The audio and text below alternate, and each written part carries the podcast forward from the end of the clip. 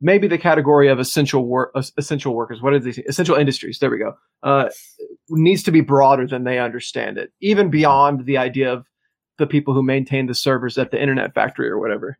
I don't know how those things yeah. work. I think it's a bunch of tubes. Whoever unclogs the internet tubes. Yeah. well, I mean, I appreciate the, the uh, you know, they, I, I think uh, it can uniformly be said they bend the stick too far uh, whenever they make a point. But it, I, I appreciate the their recognition of the material role of the uh, of the working class, not because it's good, but because it has a, a function in capitalism and uh, ob- objective uh, interests and uh, a capacity uh, to end capitalism and, and, state itself as a new ruling class. It's not morally good. It doesn't doesn't have a better culture. There's nothing about it that should be desired. It, it simply has a function, and we need to think about structures and functions and how you know where we're situated within those. That's that is a, a really useful um, thing to draw the the uh, the modern left's attention to because I think that gets very lost uh, most of the time these days. Yeah, one of my questions on so on the topic of uh, optimism, I, I think one of the one of the critiques he makes, I don't know if it's that section or later on, is basically calling, um, you know, the activists the uh, bourgeois individualism by assigning more agency to their roles than they actually have, right? Which is why we why he calls them coins them pro revolutionaries. Um, and so I mean that really I so I, I want to take that material point where it's like yes, like uh, people who have access to capital are the ones that are going to be able to cause like by withdrawing their labor cause systemic shocks. Um, but is there is there really like such a limited role for having an insight into the relationships uh, that are occurring under capitalism?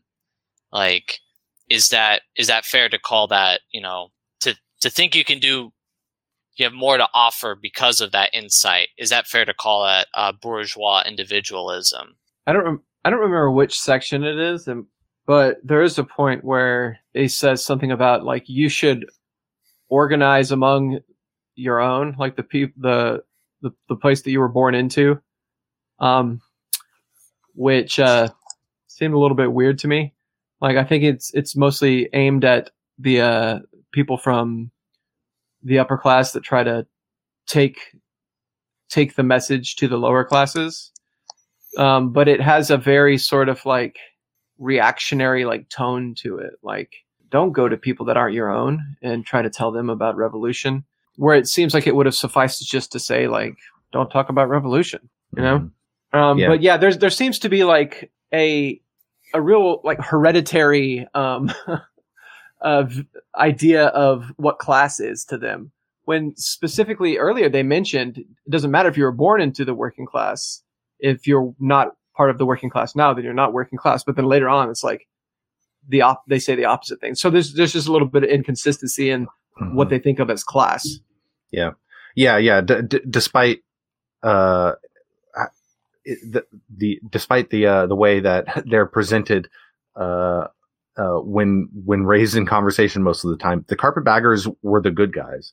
Yeah. uh, uh, well, I mean, to the, to their favor uh, on this point, um, I think it's useful to make a point um, against you know the sort of naive young uh, middle class uh, leftist who uh, read a bunch of Marx in college and then tried to go get a job at the auto factory. And then all of the people who worked at the auto factory because uh, they grew up near the the plant uh, or whatever see that these you know these radicals coming in and yelling about uh, how we need to support Mao and the Viet Cong or whatever, and they're just like, "What the fuck are you doing? Like, leave me alone, go away, stop." Shots fired me. at American SWP.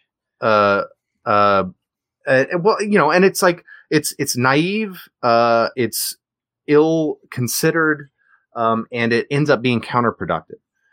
Um, that said, like I, I, guess like you were saying, Chris, I, I think that that criticism can go can be taken too far because because we you you you can do this strategically, thoughtfully, uh, with um uh, without naivety. Um, and uh, uh, you know, you know, make calculated efforts to like target a particular workplace. Unions do this routinely. They yeah. salt workplaces and organize them. Sometimes it works, sometimes it doesn't, or whatever. But this, you know, this works. It's a it's a, an effective tactic. You can parachute into a place that you're not organically a part of and organize it. Well, they would. They're pretty against unions too, though, aren't they? Yeah, yeah that's I, that is one of the frustrating things because they they say like anarchists. They said anarchists don't have a role to play in the initial do- downfall, but then like if those anarchists are supporting, uh, and then they also say, okay, you can get the downfall by um, simply uh, organizing for higher wages. That at certain points that can cause a serious crisis. But then later on, they say, "Oh, um, anarchists have no role to play in that initial downfall." Well, if anarchists are or- organizing unions that could drive for higher wages, wouldn't that mean that they have a role to play there? Yeah, yeah. I think the way they break that down, but trying to cobble together statements from various writings, which this may not be a valid synthesis, uh, but I think that what they'd sort of drive at there is that anarchists are such small numbers. Uh, those are going to have to be organized by many people who are not anarchists as well, and thus not an anarchist effort. It's an effort that some anarchists happen to be a part of uh, in order to do that. I don't know. That would yeah. be my stab at, you know, why that is not an anarchist effort, even if some pro-revolutionaries or anarchists are involved or communists or whatever are involved in those. But kind of going back to the one before, like about the uh, organized amongst your own, I feel like taking the kernel of truth to that, a better formulation might have been just like try to organize amongst whatever sort of community or network that you have some sort of organic connection to, whether it's your workplace, yeah. your neighborhood, some particular community that you're a part of for some reason, like uh, like, a, like an LGBT community or whatever else people might be uh, members of as well, and also recognizing that you can forge new connections too. You're not just stuck with your existing ones, but then those, things think, like Kevin was saying, all of the uh, the sort of considerations you need to do to actually do that effectively and not come off as you know preachy or alienating. That's a much you know, better, think, a, a, much more. It's a more charitable uh, take than I took. Oh, so, I don't know if that's what they're driving at. That may be. You, you're you, too you're probably, nice you're, you might be right.